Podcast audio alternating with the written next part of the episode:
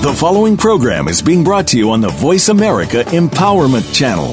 For more information about our network and to check out additional show hosts and topics of interest, please visit VoiceAmericaEmpowerment.com. The Voice America Talk Radio Network is the worldwide leader in live Internet talk radio. Visit VoiceAmerica.com. The views and ideas expressed on the following program are strictly those of the host or guests and do not necessarily reflect the views and ideas held by the Voice America Talk Radio Network, its staff, and management.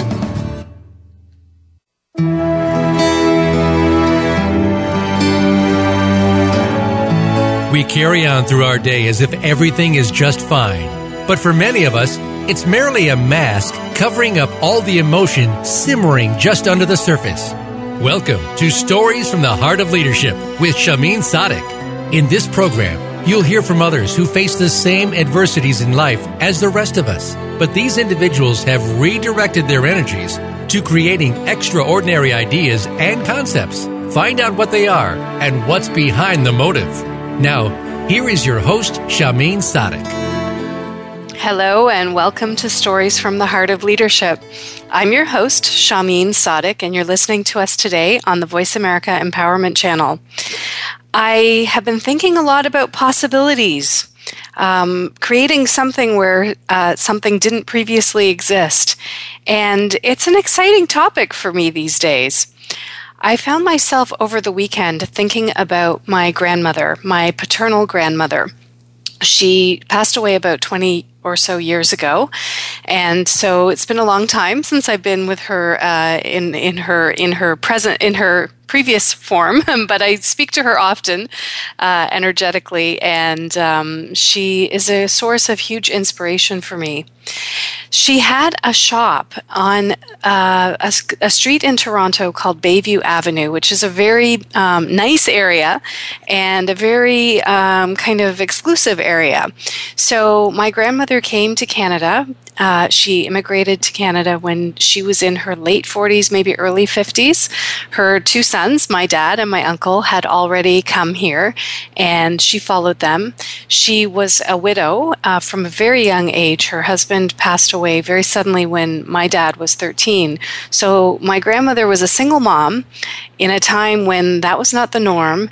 She raised two boys on her own, sent them to Canada, and then followed to join them she opened a shop on Bayview Avenue and uh, began to sell Indian clothing to the people of Toronto. Now, this was in the 1970s when there wasn't a lot of diversity here. It perhaps wasn't as diverse as as it is now. Well, well, for sure it wasn't as diverse as it is now. But she was in this very exclusive area selling Indian clothing, and she created a community around her store. And so uh, that that store, that shop, I called it her shop, was um, a place that I grew up in as well. I went to school not too far away because we lived in that neighborhood as well. And my grandmother would sometimes close her shop at three o'clock, walk to the school to pick up myself and my brother, and then we'd spend the evening there until my dad could come and pick us up after he was done work. So I spent quite a lot of time there. And so, why she's inspiring me is on two fronts. One, she created a business where one previously didn't exist. There, there were very few stores in Toronto at that time that sold Indian fashions. I mean, fashions from India, they just weren't the norm here, they weren't the thing. And she was one of the pioneers in that regard, bringing the, our culture, our Indian culture, to Toronto and she was very very popular with her uh, neighborhood clientele. They used to women used to come in uh, to browse or just to say hello. They would bring her a coffee or a cup of tea and they'd sit down and chat together a real sense of community. So it's on those two fronts that i uh, thought about the topic for today, which is Is it possible? Yes uh, about create, creating what is possible, creating something where there wasn't something previously there. And so, my guest today um, has a connection to both of these things that have inspired me. One, I met Linda Stephenson, the CEO and founder of Mèreadesso, at another shop that is very similar to my grandma's. And in fact, it's even in a very similar neighborhood, very close by to where my grandma's shop was. Uh, it's a salon called Bella Rouge, and I Met her there. And the thing I love about this place is when I go there, I feel like I belong. I feel like I'm part of a family. I feel like I'm part of a small community. And no matter who is there getting their hair done at the same time as me, I end up having some sort of chat, some sort of connection with everyone who, or, or with other people who are clientele, as well as the owners and operators of this um, this salon. They're just wonderful and do a great job of creating and fostering the same kind of community that my grandma used to foster and create. And then the second thing that I just love is that Linda has created something where it didn't previously exist. Uh, we were just talking about about being pioneers, and uh, we were saying that with the ice storm last last winter, uh, it was hard to kind of manage. So Linda was saying she wouldn't have been a good pioneer, but I think you are yeah. a pioneer, in, at least in the Canadian um, cosmetic industry. I believe that you are. Oh, well, so, thank you Yes, so I'm so pleased to welcome you to Stories from the Heart of Leadership. Thank you. Thank you so much. What a great introduction. Your grandmother sounds amazing. She was uh, she was extraordinary. That's for sure. Um, so and so are you. Tell us well, a little bit. So here's the other thing, um, listeners. I have since I started this show in February, I've always asked people who I know really well to be on the show. And then in the last few weeks, I've done a few by myself, but I've also begun to ask people who I'm not in as um, long relationship with. And so Linda and I, we've only talked a couple of times. We've met right. very recently. Well, I think uh, when you meet in a salon getting your hair done, that that's a bonding that uh, only women can truly understand. It's so true, so true. And I know we bonded over a number of things. Yes. Talk a little bit about Mèreadesso, what it is, and um, and what made you create this business. Well, I've actually been in the uh, beauty industry for many, many years, over 25 years, and uh, my background is I'm a chemist, a microbiologist, and a botanist by profession, and uh, worked in the beauty industry creating product lines for many other brands for many, many years. Uh, and so it was uh, either working in corporate or being as a private consultant to entrepreneurial brands or even corporate clients. And then about uh, six years ago, someone said, "You keep doing it for somebody else, you should do it for yourself." Mm-hmm. And that's where Mèreadesso was born. And I really noticed that there was a void in the marketplace, um, and that's why I wanted to try and fill. And what was the void that you noticed? Well, I've been finding that in my industry, along with other consumer goods as well, the segmentation and uh, proliferation of like products has just gone a little bit crazy. I mean, in every single category. I mean, do we really need 27 different toothpastes? Do we really mm-hmm. need so many different kinds of shampoo? And so I really wanted to create a skincare product and a skincare regime that actually took away all the different steps. And so our moisturizer, for example, is a, uh, a day cream, a night cream, a serum, a primer for makeup, and night cream all in one.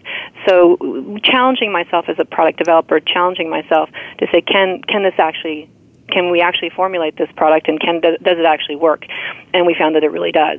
And by eliminating the need for different steps it sort of cuts out the noise. And so every single product within the Mèreadesso family has that same mantra which is let's have let's bring simplicity ease and effectiveness back into simple daily routines simplicity ease and effectiveness you said mm-hmm. oh i love that I love that. I'm all about that on the leadership front. So I think we have so much in common. I look forward to uh, this. Is this is just the beginning of our friendship? I can Yay. tell.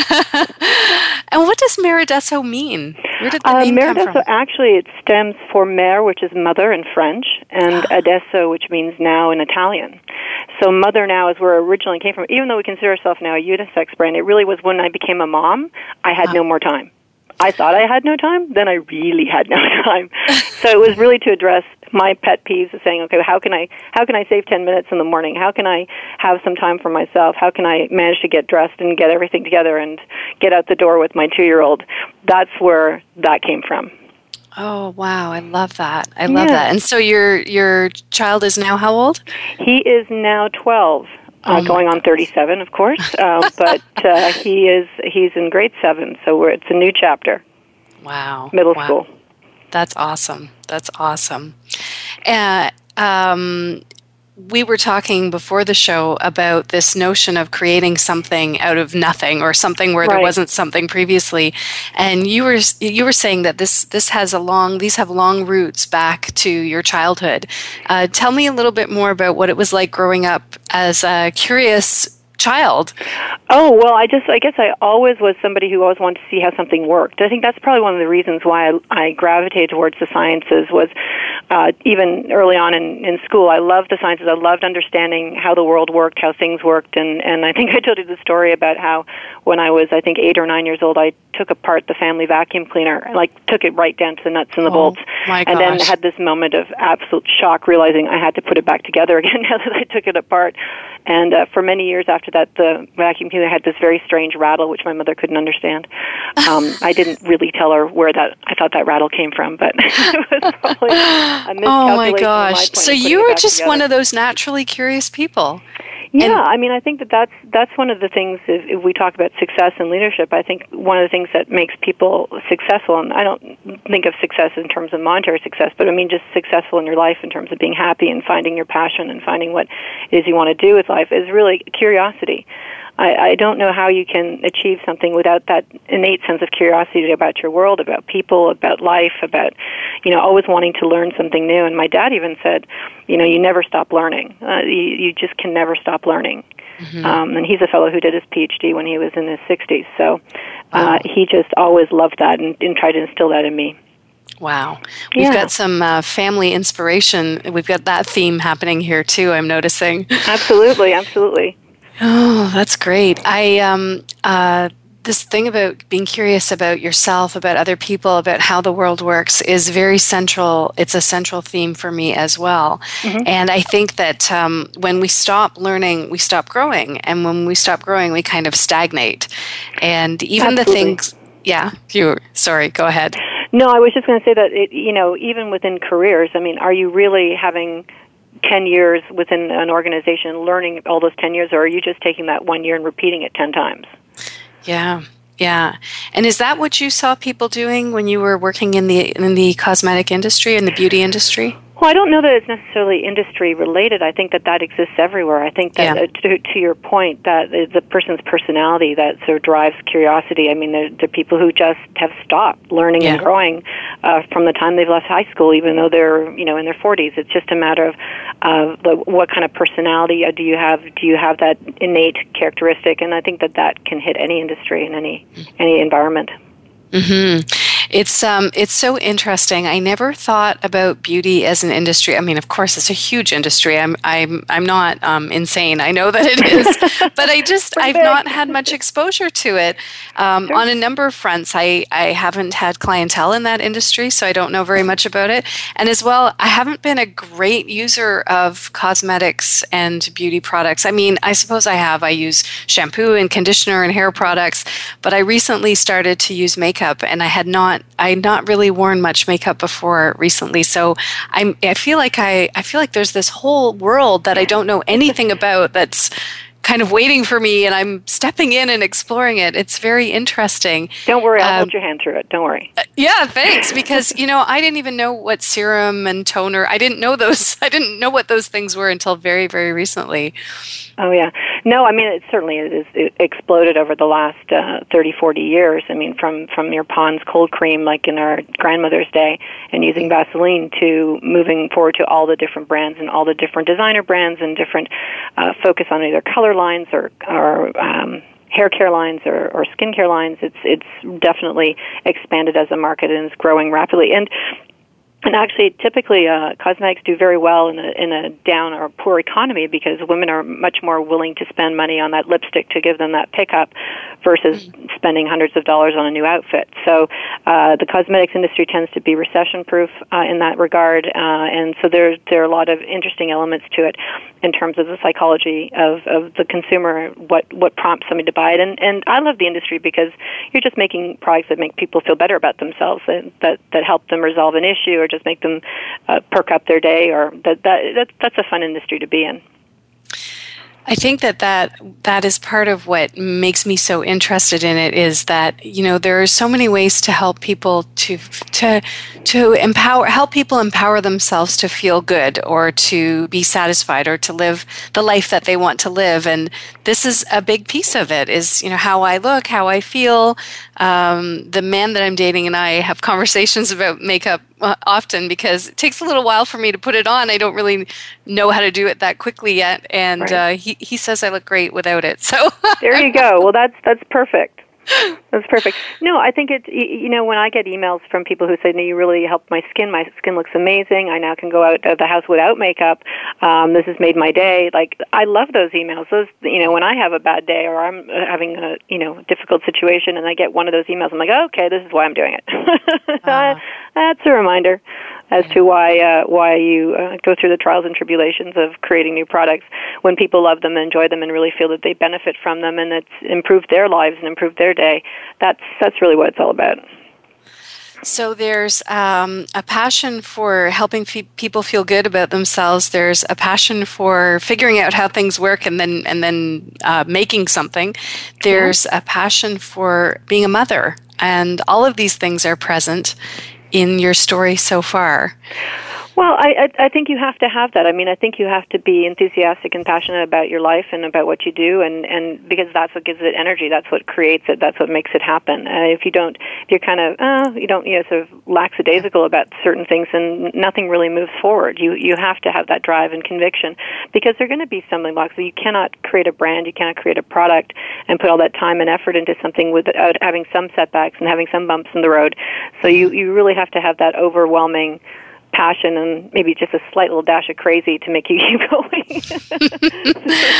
I I want to hear crazy. about some of those bumps in the road, and I'm uh, but we're going to go to a break in a couple of minutes. But before we do that, I want to know um, just in terms of I, I know that uh, we have a lot of American listeners, but I think we also have a lot of Canadian listeners. I know I do, uh, but half my listenership is Canadian.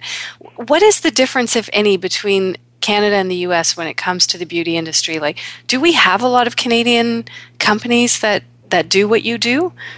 Um, well, it, it, there definitely have been starter companies like Mac, Cargo, or definitely starter Canadian companies. Okay. Uh, the advantage of being in Canada is that we have all the resources and are able to manage and create brands on smaller run sizes. Um, there are different regulations that are for the U.S. and Canadian uh, in terms of packaging regulations, formulation uh, categories. Uh, so there, so when you formulate and when you create new products, you have to keep in mind both sides of the border, the regulations that are involved. So there are differences. Um, it's less of a risk in Canada to start a brand because the numbers are smaller. So from a financial standpoint, it's it's easier to start something new in Canada in some ways than it is in the U.S. On the other side, on the flip side, in the U.S., you have a much bigger audience. You're able to reach customers in your category much more efficiently. Uh, okay. Uh, out of you know 600 million people, you you can find that percentage and it still be significant. Yes. So th- there there are pluses and minuses. And in this day and age, you really have to be able to go on both sides of the border. If you're in North America, you're you almost are a North American brand versus just a Canadian or just a, a U.S. Mm. brand. Mm, and that is the case for you. You you're selling your your brand here in Canada and in the U.S. And in the U.S., yes, we sell online as well as we we have a store in, in uh, we're represented by Birchbox in the in Soho in uh, okay. New York, so we're in their freestanding store, which is great. But we've just recently entered the U.S. market, so for we've only been in uh, the U.S. for about a year now. Wonderful. Yeah. Wonderful. But, yeah. Good. Well, let's take a break, and when we come okay. back, we'll hear about some of the stumbling blocks, and then I know um, our listeners will be excited to hear about uh, something else that you're passionate about, but I won't say anything about it just yet. I'll keep it for later. Okay, this is Stories from the Heart of Leadership. I'm Shahmeen Sadik. We're here with Linda Stephenson, the CEO and founder of Mèreadesso, and we'll be right back.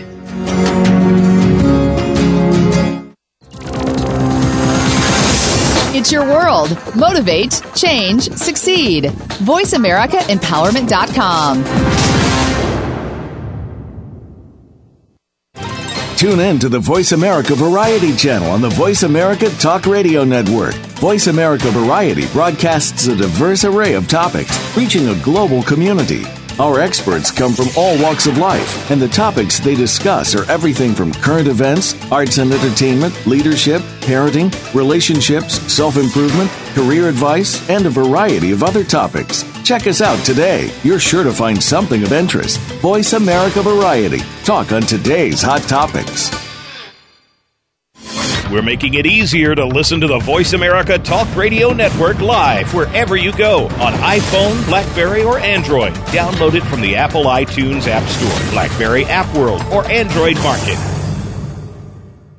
Follow the Voice America Talk Radio Network on Twitter. We're at Voice America TRN. You'll get the latest fix on what's happening with our shows, this week's featured guests, and general happenings that you should know about at the Voice America Talk Radio Network. Now you don't have to miss anything when you're away from your home or office. Just go to twitter.com forward slash Voice America TRN or follow along with us at Voice America TRN, the Voice America Talk Radio Network.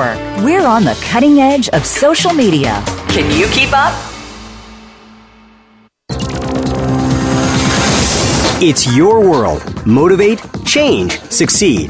VoiceAmericaEmpowerment.com.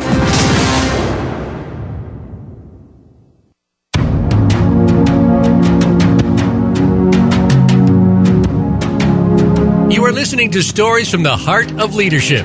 If you have a question or comment, or just want to find out more about our program, please send Shahmeen an email.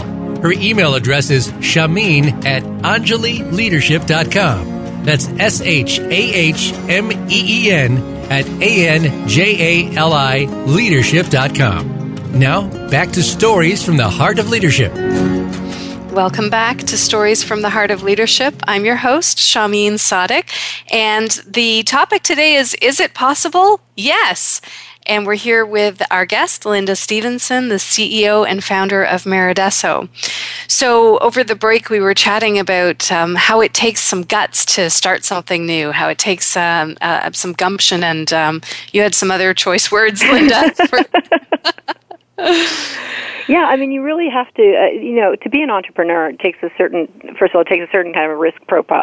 Risk profile. You got to be willing to um, plan ahead. Be willing to realize that when you start a new company, when you start a new venture, there's a lot of investment that goes in the upfront in the beginning, uh, without the realization of it coming to fruition for for certain amount of time. So you got to be ready for the long haul. The, the so-called overnight successes really are 15-year overnight successes. In many cases, it's just that people are there's usually a tipping point where people start hearing about a company, a product, or a service or something, and then and suddenly, oh yeah, this is the grand new the new kid on the block. It's like no, they're not that new, but it takes time and it takes energy and and uh, focus to be able to be an entrepreneur in in North America. What I'm um, appreciating about what you're saying is that often we can look at someone, one of those overnight successes, um, quote unquote, we can look at them and project onto them that they created it all in a in the blink of an eye. Right. But the but the truth is, as you rightly point out, is, is sometimes these things are years in the making. Oh yeah, especially I mean cer- certainly things like a service industry is just a matter of word of mouth that can come up a little faster. But when you're actually creating an actual physical product, it's 18 months to two years and lots of money before you actually materialize that one bottle and fill it and then actually sell it. So it, mm-hmm. it's a, quite a long process and a lot of hundreds and thousands of steps have to be and a lot of different people have to touch it before it becomes real. And I think in today's economy too, it's it, it used to be in the past that you would pick a channel. You'd say I'm a I'm a internet business or I'm a bricks and mortar business or I am a direct selling business. Uh, now people are kind of expecting you to be everywhere. So it's quite daunting to start anything in the product uh, industry in in that um, you're expected to have an online presence. You're expected to be in stores, so that's a lot of places to be at once, and uh, that takes a lot of time and energy and planning. Exactly, to get ready and, mm-hmm. and then be ready when you launch so that you can meet all those expectations. Yeah. So, since you are uh, a living example of someone who has tread that journey, mm-hmm. tell us about some of the things that um, happened along the way, maybe some of the unexpected um, obstacles or challenges or roadblocks Sure. I mean, it's it's always uh, you know definitely when crossing. I know the first challenge I had uh, when I first uh, started shipping to the U.S. You know, you you get the regula- regulatory issues come up. You get reviewed by FDA. So those kinds of things can all of a sudden stop you. You have a, a process or a product that you want to get shipped across, and suddenly everything gets put on hold. Everything's fine, but suddenly your timeline has been totally stopped and there's nothing you can do about it.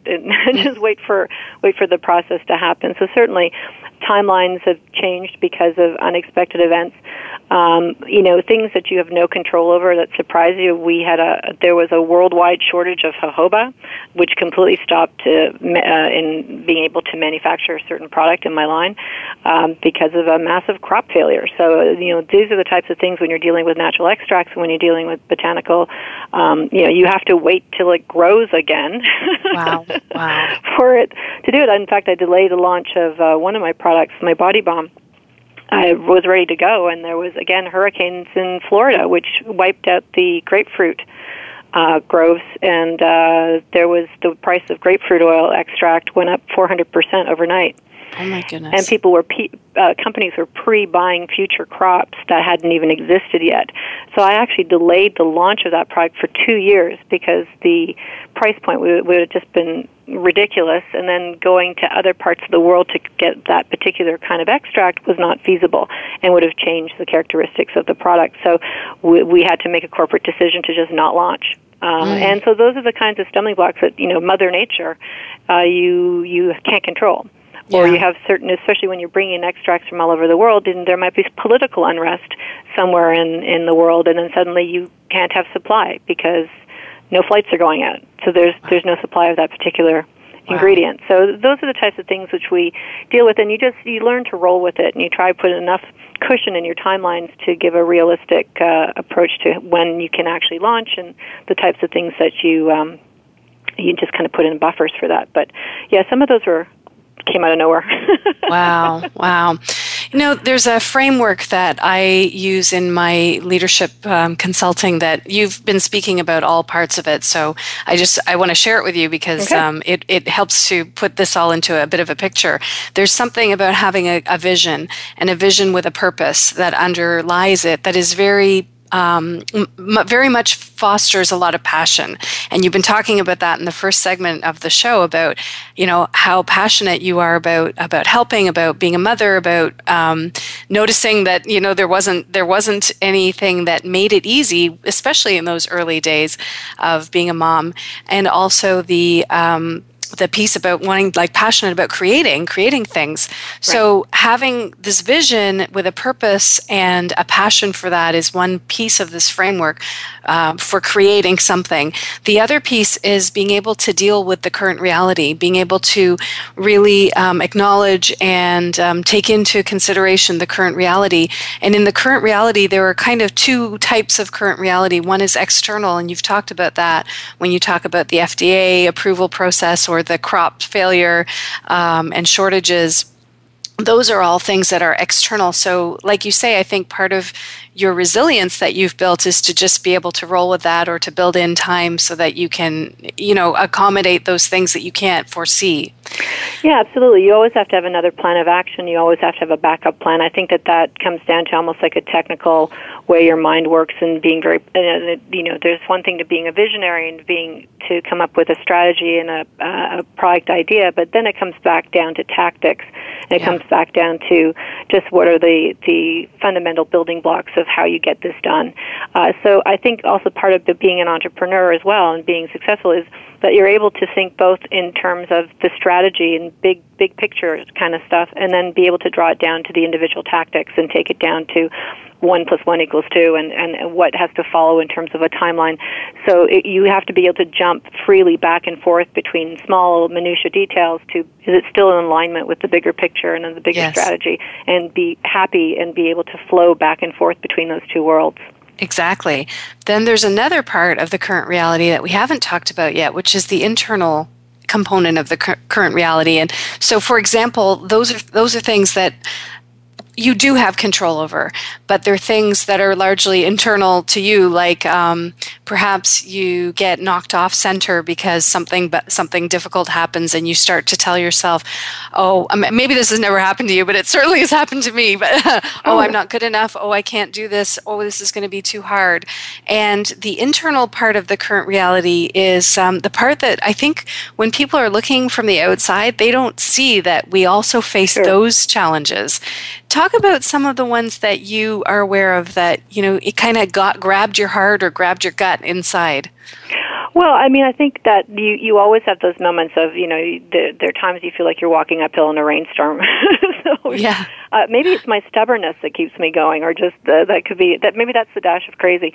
Uh, no, I think I think what you have to do is you, you, again maybe it's that same tactic that certainly when when somebody says they don't like my product, I, that always weirdly hurts a little bit. It's like that's mm. okay. Like a, you know, as a grown up, you say that's fine. Not everyone's going to like everything. So, um, but on some weird level, it's still kind of like, really, that's my product, baby. Really, you didn't like that? Why? And I always want to have an engage, a conversation, try to convince them otherwise.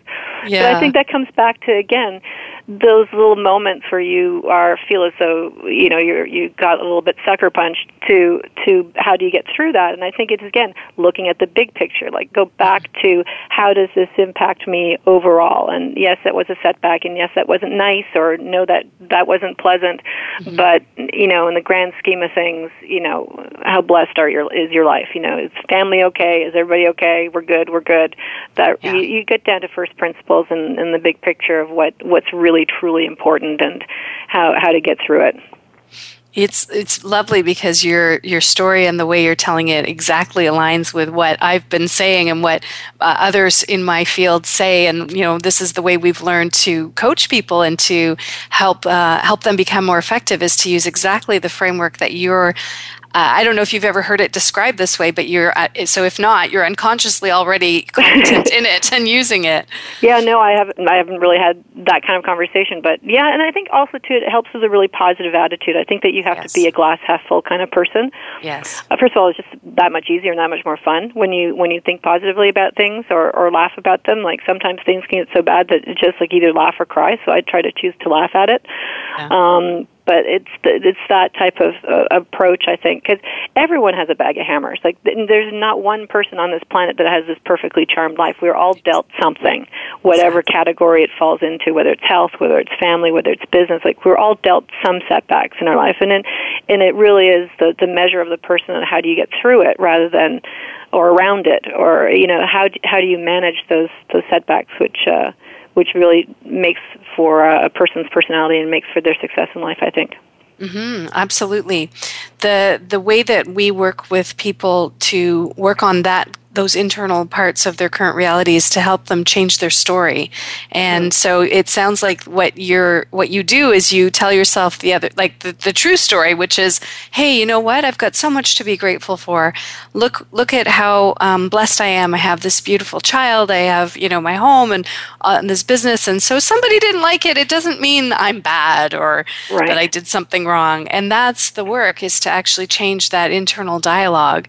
Some people are more naturally inclined to um, stay in the in the in the sort of depths and the darkness of the oh sure. god i you know and and at, and at different times in our lives we're more inclined to stay one way or the other i saw something on facebook today that said if you're if you were a book title. Like if you walked into a room and you were a book title what would the title be? And i was i was thinking would i be the doom and gloom or would i be the positive? I, i'm hoping i'd be the positive and i think you know probably 70 to 80 percent of the time that's who i am.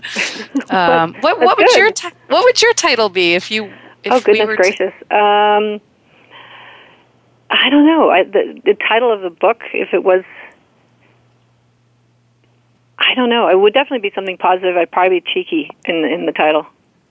I, I'm looking at your picture uh, that you sent, and I'm thinking the same thing. You know, something cheeky, something positive, something upbeat with a lot of blue and a lot of light in it. Yeah, mm-hmm. I can see the book. The book cover. I just can't see the title yet, but we can work on that. I'll think about it. I'll let you know. I'll absolutely yeah. let you know. Yeah. Yeah. I love that. I know it's a question for me too. I'm sort of letting it drop in. I haven't come up with an answer yet. But I, I do think that the experience of being an entrepreneur and creating a business, uh, mine is a services business, mm-hmm. so I don't have as much of a there isn't quite as much skin in the game in terms of having to make investments in actual tangible products as right. yours. But there is something about that journey that has grown me into the person that I continue to grow into.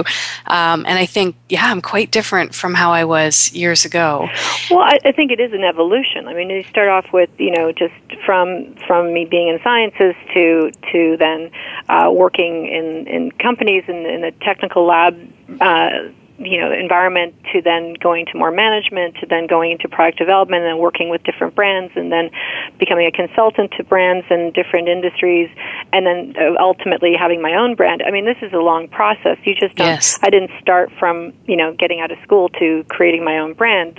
There there was a heck of a lot of learning, a lot of a lot of alliances, a lot of a lot of uh, contacts within the industry, uh, and a, a lot of you know doing it for other people that that I learned and uh, you know grew from that, and that mm. made me ready to to launch my own brand. I mean, yes, the University of Toronto gave me a degree, but I still say thank you to the University of Mac and thank you to the University of Estee Lauder for really helping me through the journey of being able to do what I'm doing today.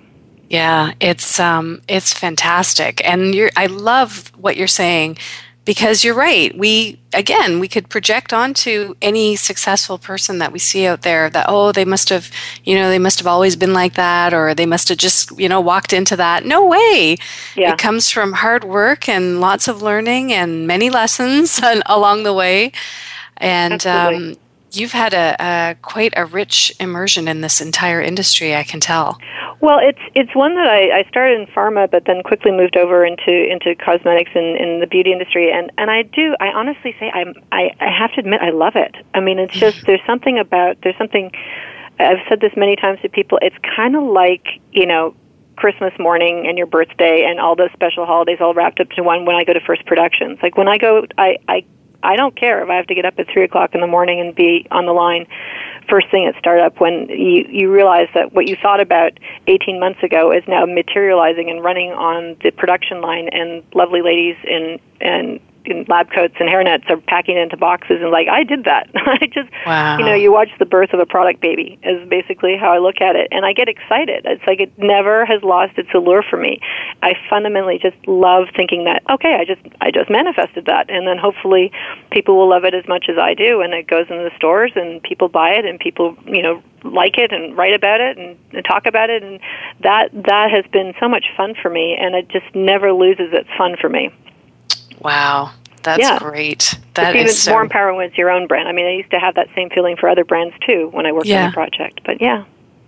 And how how is it at, in your home life for you? I mean, I know what it's like over here. I've sometimes I laugh. Okay, I'm asking you a question, but I have to say this 1st mm-hmm. I don't go to work every day. I don't have to go to an office every day and work anymore. I used to, and right. years ago, but I do work a lot, and, and so I have flexibility. I can come and go as I like, pretty much. But I've got a load of clients and lots of work, and really busy and high demand and lots of travel. So right. I probably work more than I would. But I, it's funny because I was thinking I'm so lucky I don't have to go to an office every day, and it, and my kids have grown up with watching me they they only really remember me as an entrepreneur they don't remember what it was like when i used to work right. in an office before how is it for you at home I can. I have so much flexibility with the 20 hours I work every day. It's really amazing. Those 20 hours, I can be pretty much anywhere. Uh, no, I mean it's. I think I, I, I read once an article about a lady who said like, what is you know, can women have it all, quote unquote, with with work and family and so on, and the answer kind of came back with kind of if you have control over your schedule. If you're beholden to else's timeline and schedule, then it doesn't work. It doesn't work to be. It's it's it's just too exhausting. But I can be incredibly busy so long as I'm in control of my day. Then it seems to be all right. So if I, if, yes, I help my my son with his homework, but then I get back at it, you know, at ten at night. So that's I have the flexibility to do that. Yeah. Uh, we do have offices here, so I do come into the office uh, every day. But it is again, it is it, there's a flexibility there yeah. that enables yeah. it to work. So uh, definitely working longer hours and harder hours than I did in, when I was in corporate. Same same as what you said, but uh, I'm not as stressed about the work itself just because I have control. Wonderful. Does that make sense? Yeah, that's great. Well, let's take another break, and when we come back, we'll talk about this uh, this other thing that I've been holding, waiting to say, and we'll we'll get back to that after the break. See you in a bit. We're making it easier to listen to the Voice America Talk Radio Network live wherever you go on iPhone, Blackberry, or Android. Download it from the Apple iTunes App Store, Blackberry App World, or Android Market. Do you or somebody you love have a struggle with abuse? You don't need to be a slave to your abuse anymore. Listen for Beyond Abuse, Beyond Therapy, Beyond Anything with Dr. Lisa Cooney. Dr. Lisa overcame struggles in her own life. Two decades of sexual, emotional, and physical abuse nearly took their toll. In her 20s, she turned her life around and set upon a path to help others. She can help you find the key to take control of your life too. Listen every Tuesday at 10 a.m. Pacific Time, 1 p.m. Eastern Time on the Voice America Empowerment Channel. Where can you listen to some of the world's top life coaches ready to dish out success tips and entrepreneurial guidance? The Voice America Empowerment Channel will do just that. Whether it's personal growth, building a better business, or inspirational life stories, make it a daily habit to tune into our programs. From weight loss and personal branding to law of attraction and increased happiness, you'll find it every day at VoiceAmericaEmpowerment.com. The Voice America Empowerment Channel. It's your world. Motivate, change, succeed. Have you friended us on Facebook yet? Why not? Just go to facebook.com forward slash voice America or search for the keywords voice America. Once you are part of our Facebook network, you'll receive daily messages about what's happening with our shows, this week's featured guests, and new happenings at the Voice America Talk Radio Network. And you can add your voice to the always active discussions on our timeline. Just go to facebook.com forward slash voice America or search for voice America. We're making it easier to listen to the Voice America Talk Radio Network live wherever you go on iPhone, Blackberry, or Android. Download it from the Apple iTunes App Store, Blackberry App World, or Android Market.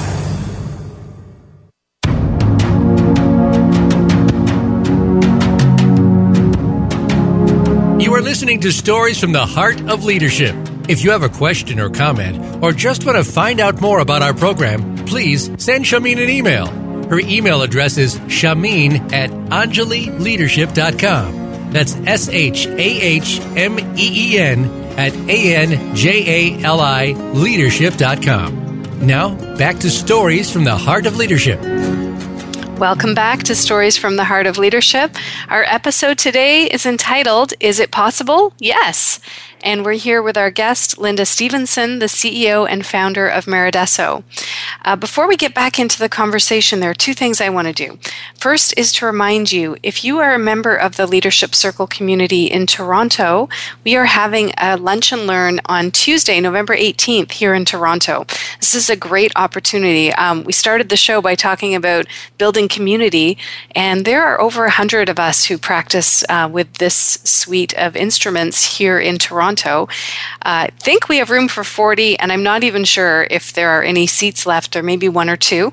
But if you'd like to join us on Tuesday, November 18th from noon to 3 p.m. at the Pantages, Pantages Theater, uh, not theater, hotel, sorry. I went to the theater and saw Phantom of the Opera years ago, and uh, but it's actually the Pantages Hotel, and you can contact Mike O'Connor to find out whether there's still room for you to join us. That's at 704 231 7805.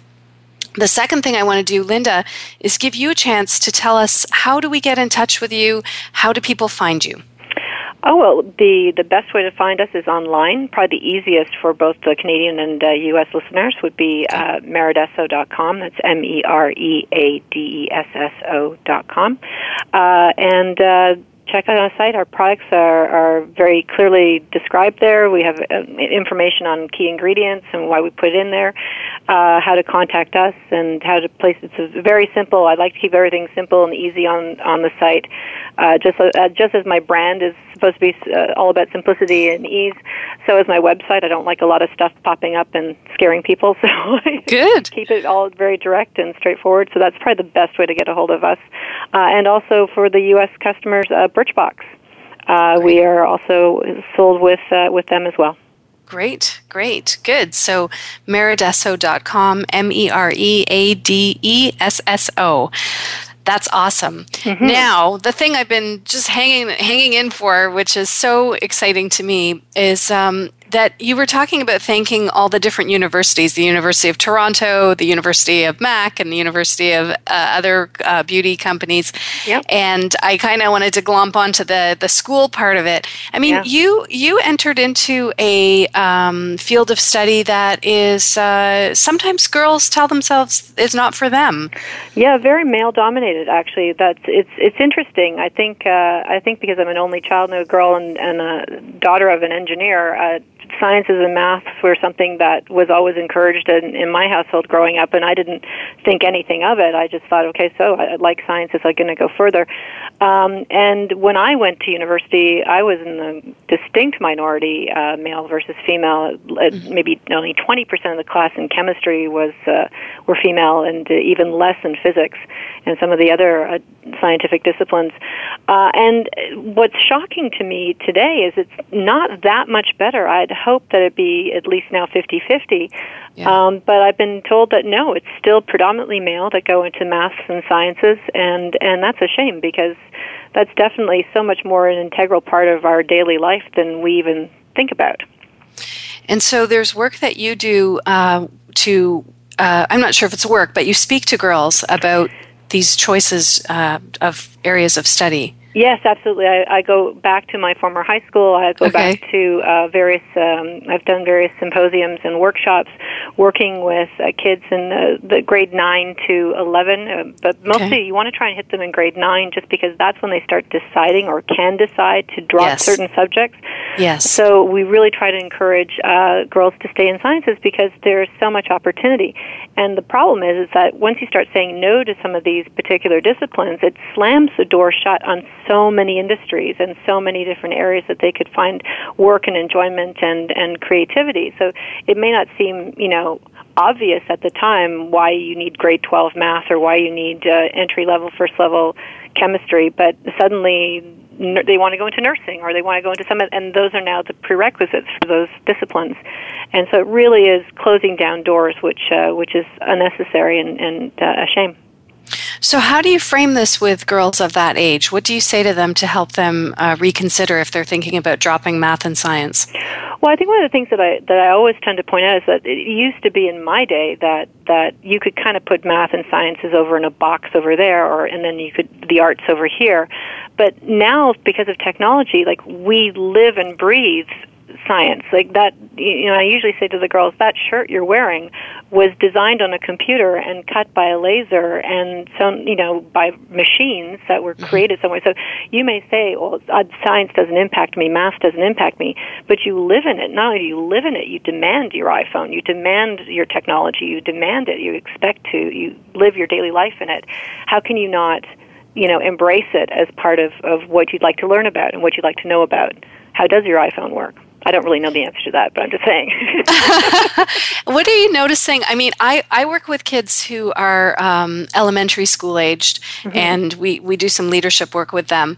Um, so I'm not so involved in their curriculum, you know, what, what they're learning in school. As, of course, I am with my own children. Sure. But I haven't been looking at this from a science point of view. And so I'm curious, what do you notice? Because the, the question that arises for me is how can we make the curriculum more interesting so that those connections become more apparent earlier? I, I think it is connecting with their world. I mean, I do this with my son too. I used to like he's, he teases me because I always say everything is science, and he's like, "Mom, everything is not science." I'm like, "Yeah, it is."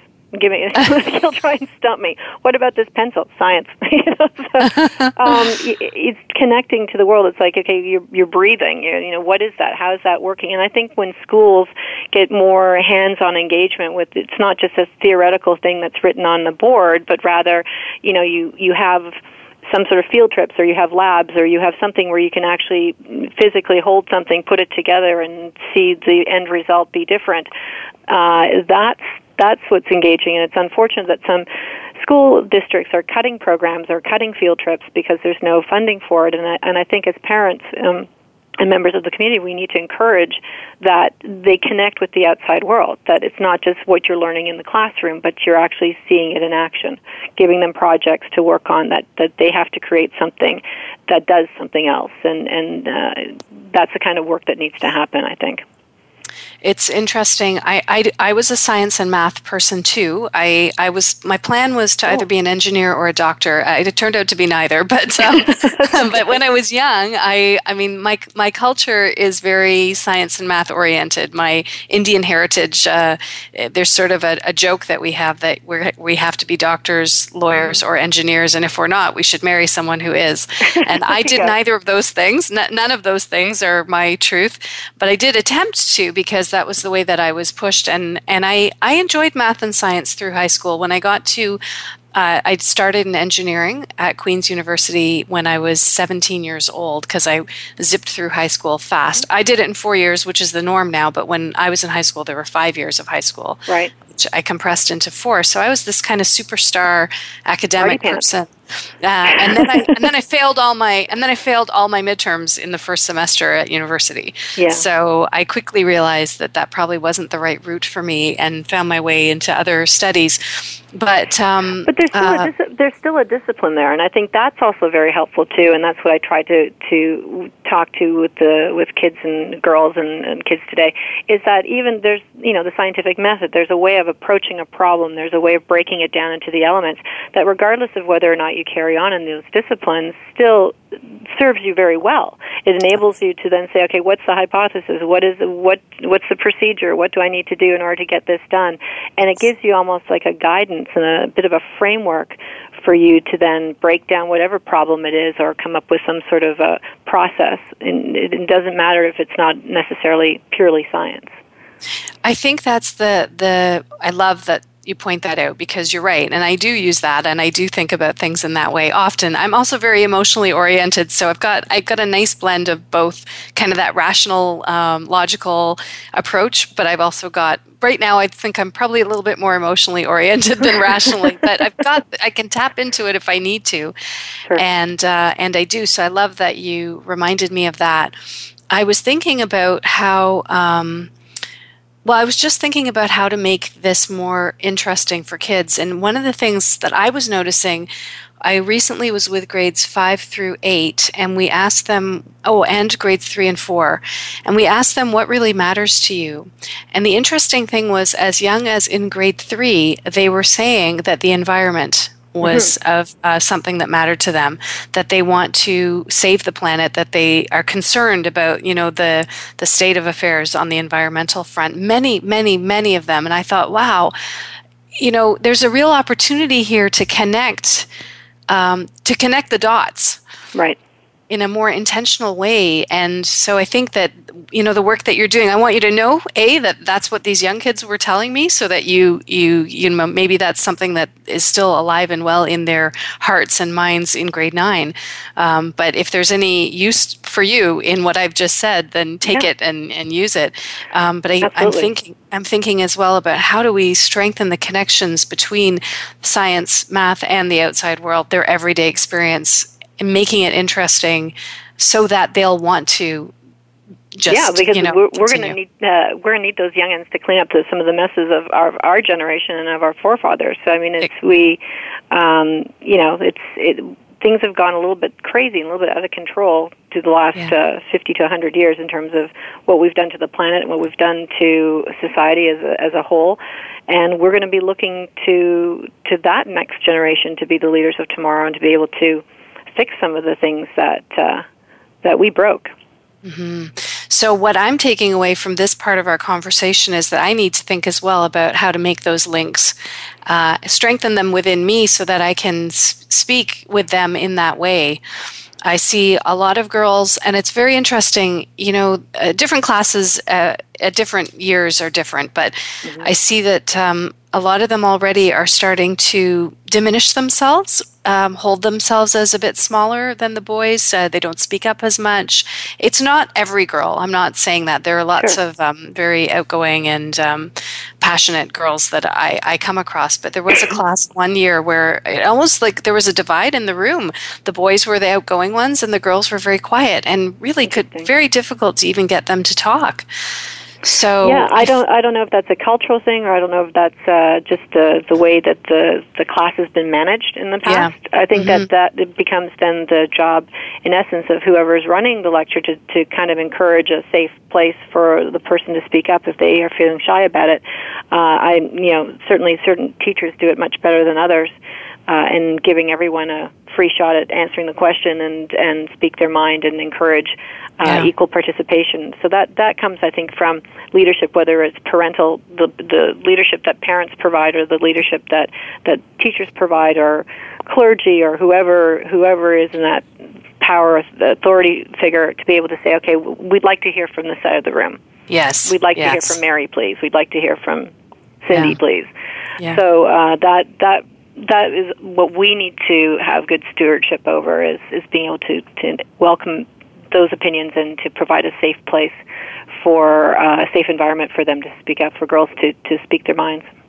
So here's an invitation I'm going to issue to everyone who's listening, and and it's it's you know we're talking about girls in science and math at this moment, but we could be talking about boys too. We I think we're talking about children um, because they're all going to inherit this planet. Ask next time you come across a, uh, a child, ask them a question. Uh, we spend so much time talking to them, telling them things, and I say this as a mother too. I spend way too much time telling them what to do. Next time you're with a child, ask them a question, anything.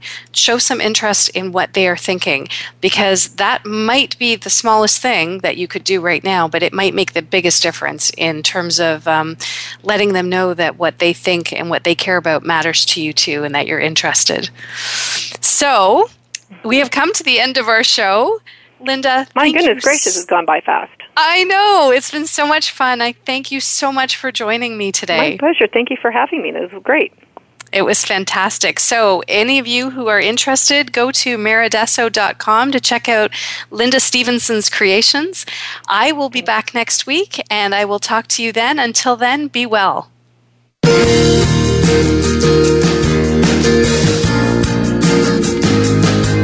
Thank you so much for joining us today for Stories from the Heart of Leadership. Shahmeen Sadik will be back next Monday with another extraordinary guest at 11 a.m. Pacific Time and 2 p.m. Eastern Time on the Voice America Empowerment Channel.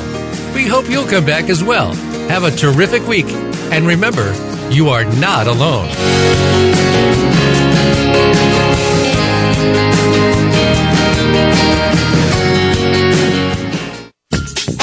Thanks again for listening to the preceding program brought to you on the Voice America Empowerment Channel. For more information about our network and to check out additional show hosts and topics of interest, please visit VoiceAmericaEmpowerment.com. The Voice America Talk Radio Network is the worldwide leader in live Internet talk radio. Visit VoiceAmerica.com. The views and ideas expressed on the preceding program are strictly those of the host or guests and do not necessarily reflect the views and ideas held by the Voice America Talk Radio Network, its staff, and management.